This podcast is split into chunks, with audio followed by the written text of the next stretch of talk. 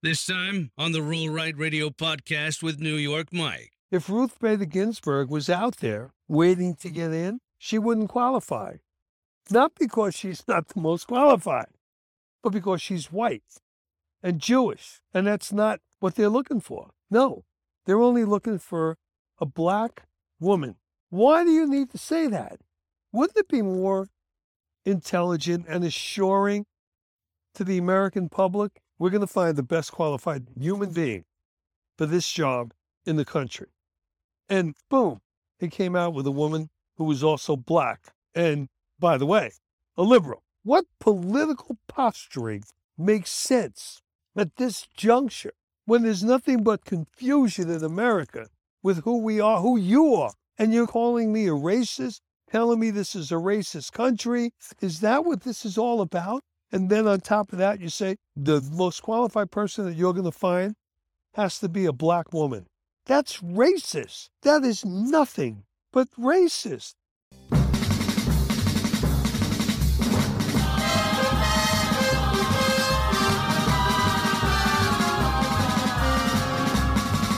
He wears black trousers and motorcycle boots and a black leather jacket with his name on the back. He does a patriotic podcast called Roll Right Radio. His name is New York Mike, and welcome to the show. This is Roll Right Radio. I'm New York Mike. It's Roll Right Radio. I'm New York Mike. if you guys have missed Roll Right Radio for the week, I, I got to tell you, it's because I've been sick all week. I've had a sore throat. I woke up, I guess it was last Saturday, almost a week ago, and my voice was raspy and my throat, you know, you get that tickle thing and it. So, yeah, I'm getting ready for the week coming up. I'm feeling fine. I'm working out every day, my little workout, which is dwindling. I got to pick it back up. My reading Richie Ader's book got me all inspired and I doubled down. I'm doing the Peloton every day and doing everything else, and I'm stretching, and then slow it, it dwindles back. I got to pick it back up. So getting ready for the week and making my plans. I'm trying to figure out how to get back to Panama City and preparing for a podcast. And, and there's so much going on. For a podcast, I don't know what to talk about first. Monday or Tuesday, my throat felt a little better. Now, I never not once did I ever feel like I had anything more serious. Not even a cold, certainly not a flu, and definitely not this COVID thing. But I gotta tell you, I'm sounding good right now to compare to what I sounded. And the first thing Katrina does go out and get the COVID test, which makes a lot of sense. You definitely want to be responsible. You definitely want to say, okay, okay, yeah, you know me. I'm, I'm I'm going to deny everything. So I walked around with cancer for months when the doctors tried to reach me and tell me I got to go see an oncologist. And I go, wow, you never said. So I, I wasn't in denial. I felt good. So anyway, that was the right thing to do. She brings it home. I, let's be sure about this. And I'm going, okay. I didn't think I had it. I took the test and it confirmed what I thought. I'm good with that. And it's interesting because I got to tell you, I know what I say and I know how I'm out there, and that's how I truly feel. But just inside baseball, if you want to call it that, in my head, I'm thinking everything that happens, just a little bit, I don't know what the word is, not different because they happen all the time. Like when I get hungry, it hurts. I don't feel hunger the way I used to before the chemotherapy. It's all different since then. The appetite isn't the same. Nothing's the same. And the biggest difference is I don't get to a point where I go, oh, I'm so hungry. No, it gets painful and I get these dry heaves. And it's not always dry heaves. So I know that I have to eat. I don't want to get to the point where I'm feeling hungry because feeling hungry isn't like I'm hungry. It's like, oh my God, I'm this this is really bad. I don't want to get that. And it comes up a couple of times a week. So anyway, it came up. And what's my first thought? Because, hey, look, I've got the throat and it sounds terrible. And I'm up at night. I'm, I'm also coughing a little bit. So as, as soon as I get it, oh, oh, maybe this is COVID. You can't escape it. COVID is the elephant in the room, and there's no other way of getting around it. Now, are, are we allowing it to dominate? Yeah, we are. And there are people who are promoting that dominance, promoting vaccine passports and mask mandates, mandates here, mandates there, mandates everywhere. No. How about these the kids that have to be masked in schools? And now I'm hearing about school districts that are sending kids home and it's all going to be like on Zoom, virtual learning and stuff. This is killing the kids. Now, if we haven't learned anything in the last two years, we must have learned the lesson from COVID that as a society, we have to stand up to things like this. And yeah, part of us have learned the lesson. Look what's going on in Virginia. Look at the fights. By the way, the Canadian truckers who are heading from Vancouver to Ottawa, is the capital of Canada, and they got a truck convoy going on now for the last week that's about 50 miles long. I understand they've raised $3 million, maybe more than that, for gas and food. I guess what they plan on doing is tie up the capital. And it's all about the mask mandate or the vaccine mandate to be able to drive a truck. And they're saying, hey, enough's enough. So we are getting fed up. We see people getting fed up. I mean, I'm in California. So maybe this is an extreme left wing, lefty dream over here. You go into a store and people will still yell at you for not wearing the mask. Like, and they look at you like you got the plague or something. And we know it's been on the news, the CDC and all these other, you know, big agencies have said the mask is useless. It's useless. Now, yeah, people coming up, oh, you got to have an N95 and a special mask. It's all this. And again, I'll drive down the road and I'll look over and there's always somebody driving the car by themselves wearing their mask. I, I mean, you see that there are so many people caught up with this. God forbid I go into a Starbucks. If I really want a Starbucks, if I don't have a mask, once in one out of every two or three. So I got I walk into one and they give me this whole mask thing and I walk out. Or else I decide, okay, look, I really want that cup of coffee, man. So I put the mask on, walk in, so there's no issue. Because once there's an issue, I'm walking out. That's just who I am. And I say, well, okay. But it's a consideration. It's part of everything that we think about and every consideration that we have. You've got to take into consideration this whole COVID thing. And the disinformation, the fact that they never really had an investigation about where it came from, and a lot has to do with Fauci. And this is all coming out now in, in books, and there's so much that comes out. It may take a while, but it's hard to hide the truth. I honestly believe that the truth will out today like never before. So, yeah, I know there's a lot of things that are annoying at, at best about the social media, the people distancing before COVID. Since COVID, it's gotten so much worse. But there's also a lot about it that is good. So separating the wheat from the chaff and trying to figure out, okay, what's working here in this social media thing? And there's a, a lot more, I think, that is going to reveal itself as we all get more adept at being involved in social media. And I like to meet with people. I like face to face, eyeball to eyeball, sitting down, talking. I, to me, that's still the essence of making a deal or whatever you're going to do. But I also am getting more comfortable, even on the phone. Look, starting business way back. Boy, it doesn't seem way back, but it's way back. A lot of what I did was on the phone. I'm going to use the phone call to set up meetings. I don't want to do the deal on the phone. I'm not going to sit here on the telephone and go through everything and, make my deal. I, I don't. Now, I have a friend, my friend Rich. He's a phone guy. He's on the phone whole day long. He seems to be doing everything. He's a lot younger than me. but he's so much more comfortable on the phone. And not that I'm not comfortable on the phone, but I don't feel like that's my weapon of choice. to probably use a bad term. But I want to sit down with whoever I'm dealing with and be there in person. But I will say that since social media has been so dominant with everything, and I have gotten used to it. I mean, look, I've got a podcast for crying out loud, but it's also helped me accept that, you know, I'm going to have a cell phone relationships and it's fine.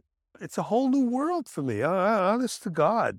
So I don't want to go off on tangents in different directions, but I do feel like we are going to drain through this whole batch of stuff that has just come into civilized lives in the last, what, 10 years or so? And we're going to find the best of it. And we're going to promote that. We're going to use that. We're going to embrace that. And we're going to put some of the stuff that doesn't work behind us. What doesn't work? Well, I got to tell you, I don't like these Zoom calls to be as dominant as they are. I find that to be somewhat disturbing. There was a point before COVID that the Zoom call kind of seemed like it took over. Mm-hmm. Maybe it was the COVID. I mean, it's been a few years. This COVID thing's been a few years. Let's recognize that the Zoom call is not going to replace a live meeting between principals to make the deal. That's number one. I certainly think we're learning that kids can't remote learn. It's not healthy. It's not good. It excludes too many things that are part of the learning process that maybe we took for granted and the interaction between kids, looking at facial expressions, learning how to communicate facial expressions, things that were never talked about. And now they are because it's been missing. So I see all that. And here I am, you know, like halfway through a podcast, and I haven't even gotten started on the things I want to talk about because I'm explaining about what it's felt like to be sitting around all week. I, I wanted to say this Yes, I did the podcast. It was Tuesday. Did the whole thing. I have all these notes and pages of things going on. And with everything, I think I did it after Biden's press conference. And it's like, oh my God, I can't believe this. I'm taking notes and I'm writing things down.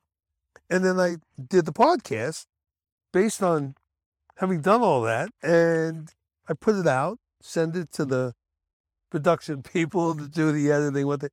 And they, text me, Mike, you may want to consider not sending this out. It's good. I appreciate your energy, but you sound terrible. I go, oh my God. And so we didn't do it. And then I, I decided, thinking that discretion being the better part of valor, maybe I should just wait. And as you know, you wait, things pile up and everything going on, and there's so much more to talk about. But some of the things that I wanted to talk about, I think are pretty important. And I still want to talk about them. But you wait the week, and I came here this morning. I say, okay, I've got to get this done before the weekend. It'll be a few more minutes before we get to the meet. My daughter flew in for a few days and she went back this morning. I got up at 4 a.m. I know. I took her to the airport got home and I'm, I'm listening now. It's what five five thirty in the morning. Drop her off. She had a seven a.m. flight back to South Carolina, and we spent a little time. She has a lot to do. She works, man. She's got this job, and it's like, yeah, the world is a different place. She has a job that, what, 10, 15 years ago, she had an office, and nope, she takes her office with her every place she goes. It's called the laptop. And because she lives in South Carolina, so she gets up and she has to be at work on the computer at five in the morning when she's here. So she has a lot to do. You don't get a lot of chance to see her. It's not like when she's here, okay, hey, let's just hang out. So it was precious time. It was great to see her. And as I'm driving, I'm listening to the funeral of one of those two New York City cops who were killed. Jason Rivera. And we've heard about it all week. And now here I am listening to what's going on. And I know that the podcast I did and all the notes I take talking, we're talking about this defund the police movement, what's going on after Biden's press conference. And, and one of the things about the press conference was afterward, they listen, to, it's kind of hard, I mean, to listen. This is, it's so pathetic. And it's nothing less than pathetic. And I don't care, like I say, I always try to talk nicely to my Democrat friends. I'm sorry. This man is nothing less than pathetic, actually, nothing more than pathetic. He's pathetic at the very least. I could probably go on with a lot more adjectives and that describe it's, just, it's terrible. It's despicable that this man is the president of the United States. I'm sorry, that's just the way it is. And here's this press conference, and here's the compliant, if that's the right word, media complicit with his ineptness for over an hour, and not one question about crime, not one question about the border. And forget about the fact that, you know, he wants to call Peter Doocy this dumb son of a bitch. I mean, that's fine. Doocy represents the adversarial world, but it's so bad. But the, the crime thing, and I wanted to talk about that. Well, I did talk about that. We just never put it out. And I was talking about all the confusion in this country. There's so much confusion. Yeah, we have Democrats and Republicans. We have right wing and left wing. And we have a bunch of communists coming in trying to say that our system is all wrong. I find it hard to believe, even to talk about it. But what it is, is it's so confusing. Mm-hmm. Nobody has any answers. There's no leadership that says, here, I'm the way, follow me. No, you get a Joe Biden. And when you do get a leader like Trump, the other side just won't accept it, tears him down. Now, I was talking to somebody I know very well for a very long time, who I know is a left wing Democrat, whatever, but because she's so close, I don't like to get into conversations because I know what they're going to lead to. And I'm not going to change their minds. There's a few people I know like that. They're called family. And so, not wanting to get into a, a real confrontation and let them even have an idea of what my thoughts are because they ain't pretty. I'm not going to change that mind. I'm not going to change it. Locked in. And I don't even want to tell you what I think about that. But, you know, it comes up. Okay, what about Trump? Just make me understand. Peace in the Middle East. We didn't have any war. Korea, North Korea, in the last month has shot off six, six missiles.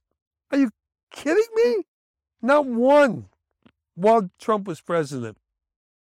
Forget about what's going on in the Ukraine with Russia what's going on with Taiwan. Does that matter? Nope. You know what matters? The Supreme Court.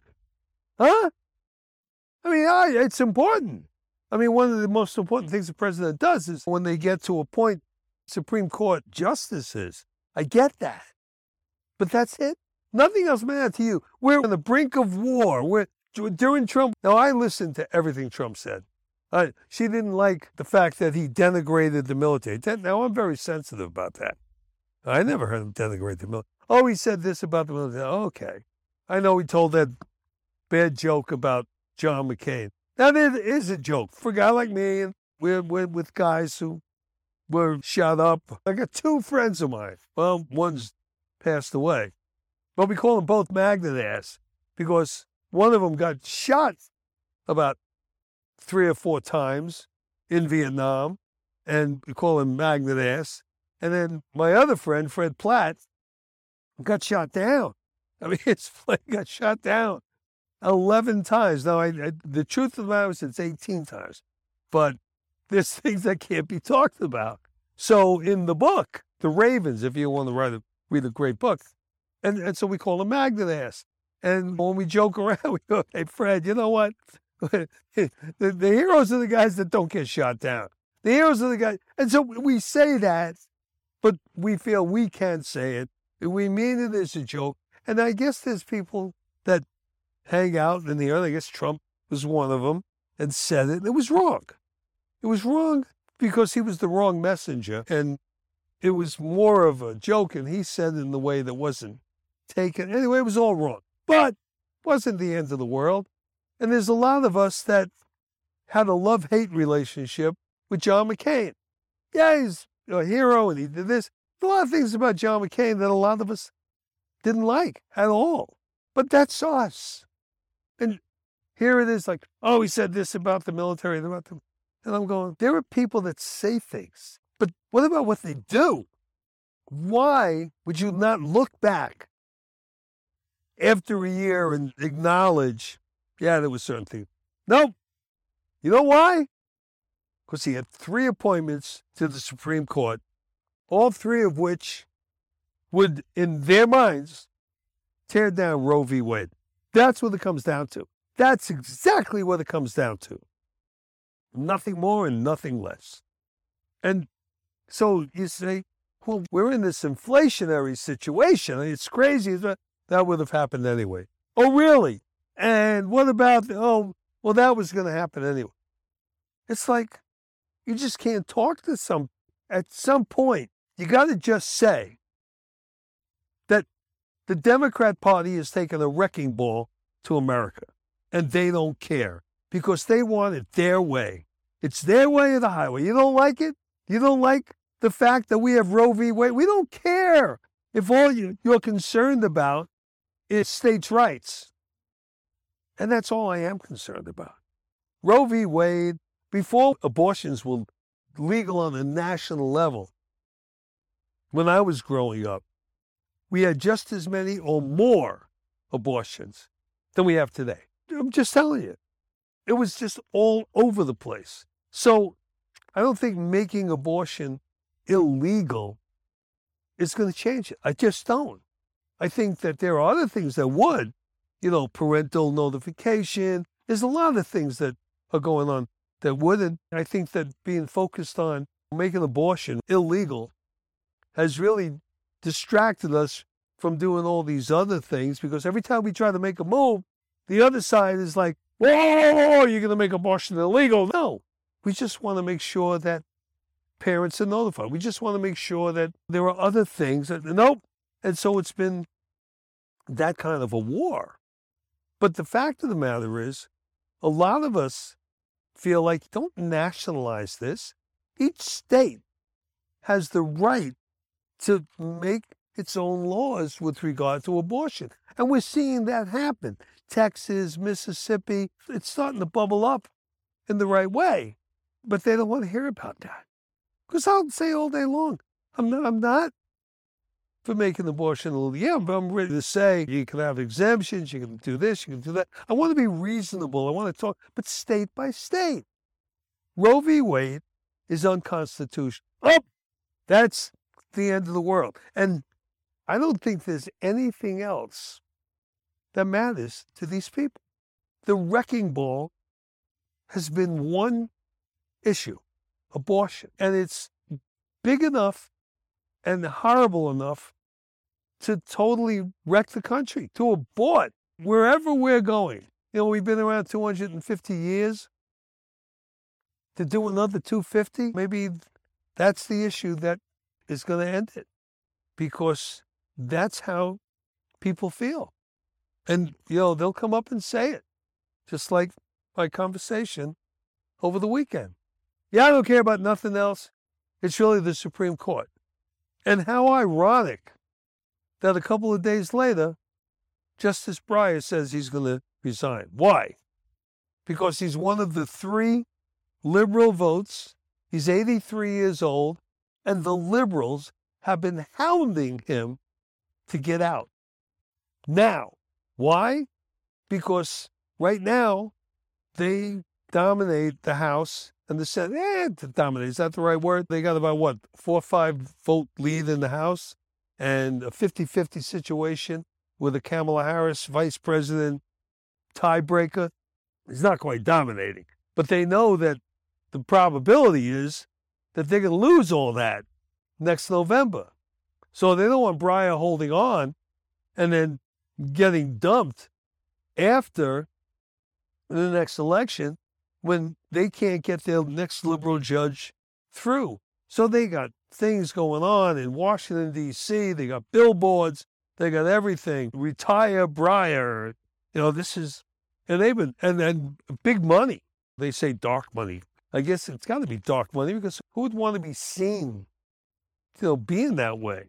They couldn't do it to RBG, Ruth Bader Ginsburg, but she was, I guess he was a little tougher than Breyer, and they've convinced him to leave. So I thought that was kind of ironic, but it's not going to change the what you call makeup. You know, it's going to be a a six three conservative to liberal mix on the Supreme Court, no matter what. So here we are, and we have the same thing. But I know that there was that reason and there's that thinking, and their world would come to an end because with this conservative Supreme Court, they won't be able to take away our guns. They won't be able to end or dilute the Second Amendment. And they may do away with Roe v. Wade. That doesn't mean they're doing away with abortion. You know, New York, California, Illinois, plenty of places in this country that are going to keep abortion legal. And now it's the time for the other side to do their best to negotiate to state by state to get the best terms and conditions that they can. What's wrong with that? So I think that there's a lot of confusion. First, there's the confusion with the COVID thing, then there's confusion with the crime thing, which I'll get into a little bit. But this other confusion about what's a priority and what's not. What's important in our lives? Making sure that we have a country that's free Define freedom. Let's have a better understanding of free speech. Why is the cancel culture and censoring? Why does that threaten free speech? And what can we do to make sure that it doesn't? Not the censorship, cancel culture. Those are things that are, are really important to talk about. What else is it that the Supreme Court, these negotiations, every amendment to the Constitution, obviously the Constitution itself. But these are things that we need to be talking about. But then we're so confused on this crime issue. There are many of us who grew up in the projects and in, in tough neighborhoods and under rough conditions that the cops were the hallway monitors of our lives, basically. The hallway monitors themselves, they were nothing but a pain in the ass. But the cops, if you lived in the projects, man, and then, of course, if you're looking to actually break the law a little bit, we're not talking about 14, 15 year old kids robbing banks. Well, yeah, we are. robbing liquor stores, robbing banks, robbing grocery. Yeah, I mean, so there was always that. And I've said this before the seasoned criminals, the older guys, they always taught us, and right, we didn't sit in a classroom, don't get me wrong. But, you know, we'd come back there and you get smacked around by the Officer Fox. And I'm talking, that's a real situation. He was a real person that really smacked us around a lot. I remember my friend Denny Higgins, little older than me, but Fox beat him around the head. And, and he had some real brain injury. I mean, this is what. But then there was a reaction to that. But for the most part, God, you know, they just smacked me in with that billy stick. Mean, it was like, hey, kid, you got nobody to blame but yourself. Once you get a better pair of sneakers, you can run faster. Ha ha. But that wasn't the lesson. The lesson was don't blame them. You got caught doing something either you shouldn't have been doing, and if you were going to be serious about it, you should have planned better. And it was always the case that when they shot Mikey DePaulo, it was 1958, and Mikey was 17 years old, coming back from midnight mass. Stopped for a light up a cigarette in the vestibule of Bohack supermarket around the corner from his house. And they shot him five times. He died weeks later in the hospital. I mean, this you you can't write off everything that happened and say, well, it's our fault. at some point. It's not.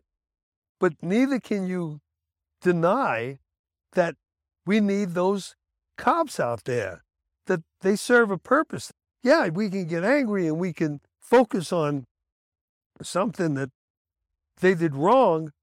I mean, were they going after the 17 year old Mikey DePalo? He was a badass. Mikey was definitely the leader of the pack. But I don't think that cops are going to say, we got to get this kid off. Okay, I'll tell you what. Let's follow him after he gets out of church on midnight mass. He'll be out there at like one in the morning, and we can follow him and see what he's doing. And all right, well, all right, but if he doesn't, I'm going to shoot. Are you kidding? I don't think so. It was a horrible thing. It was traumatic for me, and and I think for the rest of us. God knows what his family went through all these years since then. But there's so many other things. But now we come to a point where they say every time a certain person is shot, a black person is shot, it's racism by the cops. It was a setup. It was wrong. It's a crime that they shot him. Never mind what he or her were doing. You know, I still hear the words about Breonna Taylor. For crying out loud, she was sleeping with a boyfriend. When the cops knocked on the door, the boyfriend's a drug dealer who shoots the cop. Shoots at the cop who's banging on his door, and then the other cop comes around to shoot him, doesn't know she's in there, hits her with a stray bullet. You want to say it was wrong, that he was irresponsible? That's fine. But don't say it was racist. Don't say it was because she was black. Don't say it because she was totally innocent. She may have been innocent at the time, but she's with her boyfriend who's a drug dealer, got the warrant out. They're coming for him. And they still throw that name out there. Today, what, two years later, they're still saying, yeah, the cops are racist. And this is one, and they'll name, you know, five names, six names. I guarantee you, there's a Mikey DePalo in there someplace where someone who is 100% innocent of doing anything wrong, and those things happen, they don't have the same level of passion about the black kids who are getting killed in every city in this country, every month, more and more. Now I'm coming back, and I, I think where I started this was listening to the funeral of Jason Rivera, Officer Rivera, 22 year old cop they said he was from the Dominican Republic and he came to America and he was this really authentic lover of this country and the freedom. And he was such a positive force in his high school graduation. And he went out there and spoke to people and became a cop because he wanted to make this a better world and all the right reasons. And I'm listening to this funeral and I'm saying, there's so much that needs to be fixed in America. This confusion, this identity crisis that we have as Americans. The Democrats are of one mind, the Republicans are another mind. There's a left wing and the right wing, and then there's conservatives and liberals in between, progressives, they call themselves, and there's libertarians. And everybody's got a, a confused agenda because right now we have confused leadership. We had fantastic leadership during Trump's four year presidency, but you'd never know it. Listening to the media, listening to Hollywood, listening to people like my conversation over the weekend. He was horrible. I said, What did he do wrong? He said things that were horrible his text messages, his I heard them with my own ears. Okay, I'll argue it because I heard everything that that man said. Everything. And except for what I already mentioned, I didn't hear anything that I'd have to say, yeah, you're right. It was so bad that it, it overtook everything he did, every one of his policies, the world peace in, in Israel and the Middle East, and all the economic benefits that we had. Operation Warp Speed, where he got this amazing vaccine against COVID, his leadership, the respect that the world had for us. Yeah, nobody likes being dominated and being, being beaten down. And, and he had a way of doing it, of putting America first that other people didn't like. I get it, but they all respected him. And it wasn't that they feared, it was that they respected. And yeah, there's an element of fear, but it was respect that this man, this country was being led by a lion. And you would know it. The confusion was everything the media said. Two impeachments? Are you kidding me? At the same time, we see the first two years of the Mueller report finds nothing, nothing, all that. And, and you look at this, why are they doing this? Why are they tearing this man apart? I get there's some confrontation and arguing, and, and then you get this nasty Pelosi. Nasty Pelosi stands behind the Speaker of the House, stands behind the President. This represents all these things that this country, the glass ceiling of women, she's a big factor in American politics, not just a Democrat, but you know, she's been arguably one of the most effective speakers that has ever been Speaker of the House.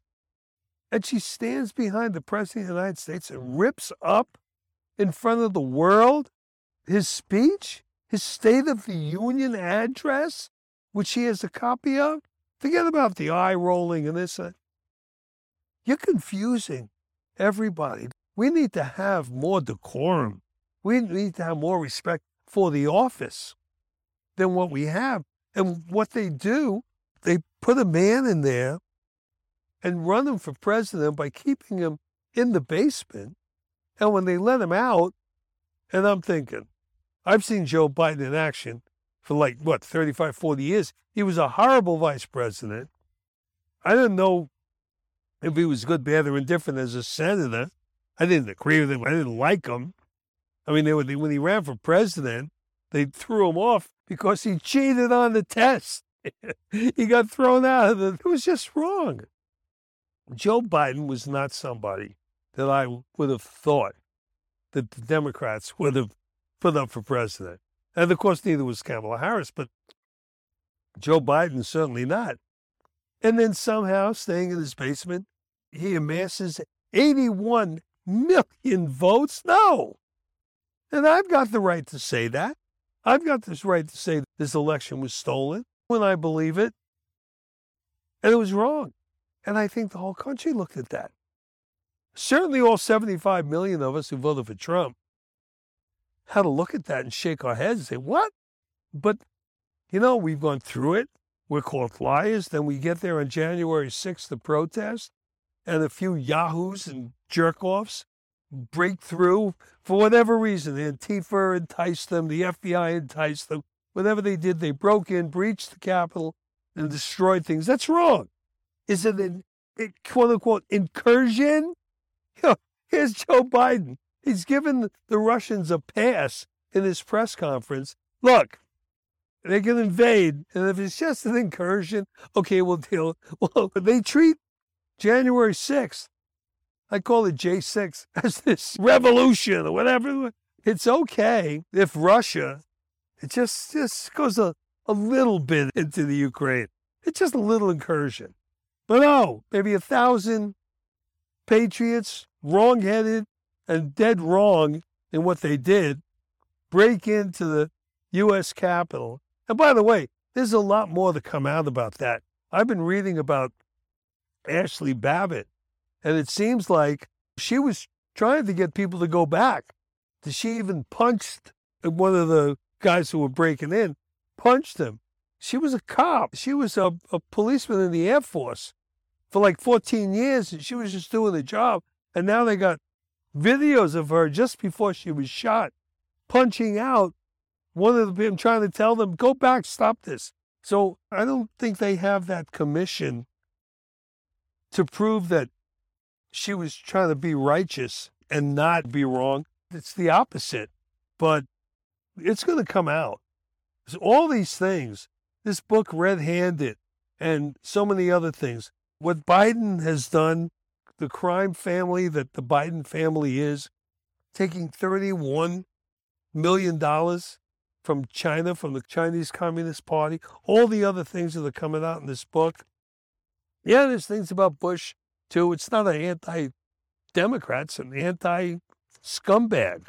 That's what it is. And I want to see him. Look, I've had a lot of affection for George W. Bush. I thought he was great. Did he make mistakes? You know, I don't know. You want to get into the whole Iraq thing? I think a lot of things went wrong, but I'm not sure that I'm going to jump on that same bandwagon and say what Donald Trump said and many, many, many other of my friends and knowledgeable people, military minds. It was a mistake. I think what the mistake was not listening to General Shinseki, who said we should have 300,000 troops because controlling Iraq after we invade it and get rid of Saddam Hussein is going to be a much bigger job. I think he was right. There was a mistake made. But if this is right about the Bush family, I mean, I'm just as upset about that as I am about the Biden family. And it's wrong. And but these things are going to come out and people are going to see that these things are wrong. And now we need to get together as a country and recognize that this whole anti-police, this whole thing, is it's been a scheme of the left, just like everything going on in the border, letting millions through coming into this country. I mean, there are what, quote, NGOs, non governmental organizations that are helping them, giving them money and food. They come across the border, they're put on a bus, taken to some place where they're then taken to a plane and flown to different cities around the country. We're talking about thousands and thousands. This isn't legal. This isn't something that should happen. This is wrong. How is this being allowed? Who is perpetrating this? Is this the Biden administration? How is it happening? And how is the Department of Justice allowing the leadership of this country to get away with this. So now that the Democrats have pushed this Borky justice out, he's a liberal. And so is Ruth Bader Ginsburg, highly respected. They tried to push her out. She put down her high heels and said, hell no. And so they got to Breyer, and okay, he's gone. And so now they're going to go out and find the best qualified person who follows their beliefs and nominate them. Wait a minute. No, that's not what they're going to do. Even if it was not what they were going to do, why would they say anything else? Why wouldn't Biden come out and say, we're going to find the best qualified person for this job? Of course, we believe the best qualified person is a person who believes in the Democrat Party's mission statement, principles, whatever. We think that progressive thinking is the most intelligent thinking. Okay, I get all of that. But that's not what they're doing. They're not going out to find the best, most qualified person. If Ruth Bader Ginsburg was out there waiting to get in, she wouldn't qualify. Not because she's not the most qualified, but because she's white and Jewish. And that's not what they're looking for. No, they're only looking for a black woman they come out and say, why? Why do you need to say that? Wouldn't it be more intelligent and assuring to the American public? I mean, if they never said they're looking for a black woman, and they said, we're going to find the best qualified human being for this job in the country. And boom, he came out with a woman who was also black. And by the way, a liberal. Can't have no Clarence Thomas in drag coming up there because that don't count. Clarence Thomas is black, but he's conservative. It doesn't fit their agenda. I, I get it. But they said they're out there searching for the most qualified person. And it turns out to be a black woman. Okay, if you say she's the most qualified person, I believe you. If you say you went out there and you know, did all the things that you needed to do to find, quote unquote, the most qualified person. Fine. Why do you need to throw it in our face?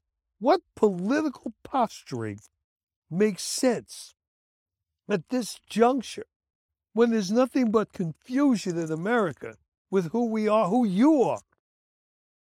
And you're going to say, on top of calling me a racist, telling me this is a racist country, is that what this is all about? And then on top of that, you say the most qualified person that you're going to find has to be a black woman. That's racist. That is nothing but racist. Why not let the liberal Judge Breyer have a moment to be appreciated after he's basically he's been shooed out by the liberal, okay? And in the furthest thing from an RBG moment, even having those billboards pushing them out, it's so gauche. Of course, there won't be a Breyer model. It's like when RBG goes out, they want to replace RBG with an RBG model. I get that. You you honor her great service to the country. Whether or not I agree with her on her rulings doesn't matter. You, you look up to her. She was quite the American and all that she stood for, if, whether I agree with her or not. But I don't think you can have an RBG moment for Breyer. That's for sure. I mean, maybe he deserved it, maybe he didn't deserve it. I don't know. I don't know a lot about Judge Breyer, but I do know he's being pushed out. And now they're saying, we're not going to find another Breyer. We're going to find a black female. That's what we do for that seat. Because, you know, it's kind of like follows that seat. So that's what they're going to do. Racism is prominently on display once again in America. Searching for the best qualified person and you know choose who you want. It's your prerogative. If it happens to be a black female, I get it. Not this way. Why do you need to do it this way? Nope.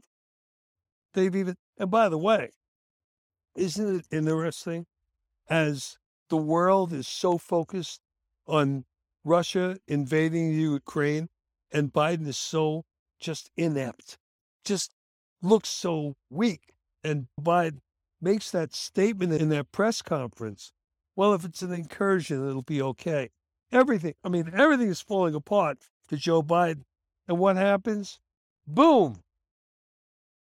Breyer is about to retire. And everything is focused on that. Well, not quite everything, because we see what's going on with crime in America. People are getting fed up. We don't want to see these cops some of them are so young, idealistic. They're there for all the right reasons.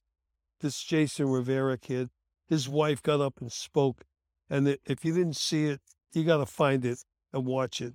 And I, I mean, you will not have a dry eye. Trust me. But you'll also feel good about the country and the world, knowing there are people like Jason Rivera and like his wife who just it's made me cry, but it also made you think of, you know what? We got some great people in this country. We've got some people who are strong. We got some people that, yeah, they shouldn't have left us this early. It's sad, it's a shame, but let's celebrate their lives and, and let's feel like we got this because we love this country and we're going to make sure that what they died for is what we live for. I'm New York Mike. This is Roll Right Radio. It's been a tough week. Let's hope next week gets better. Roll Right Radio. Out. Thanks for listening to the Roll Right Radio podcast. Listen, follow, and subscribe on Apple Podcasts, Spotify, or wherever you listen to podcasts.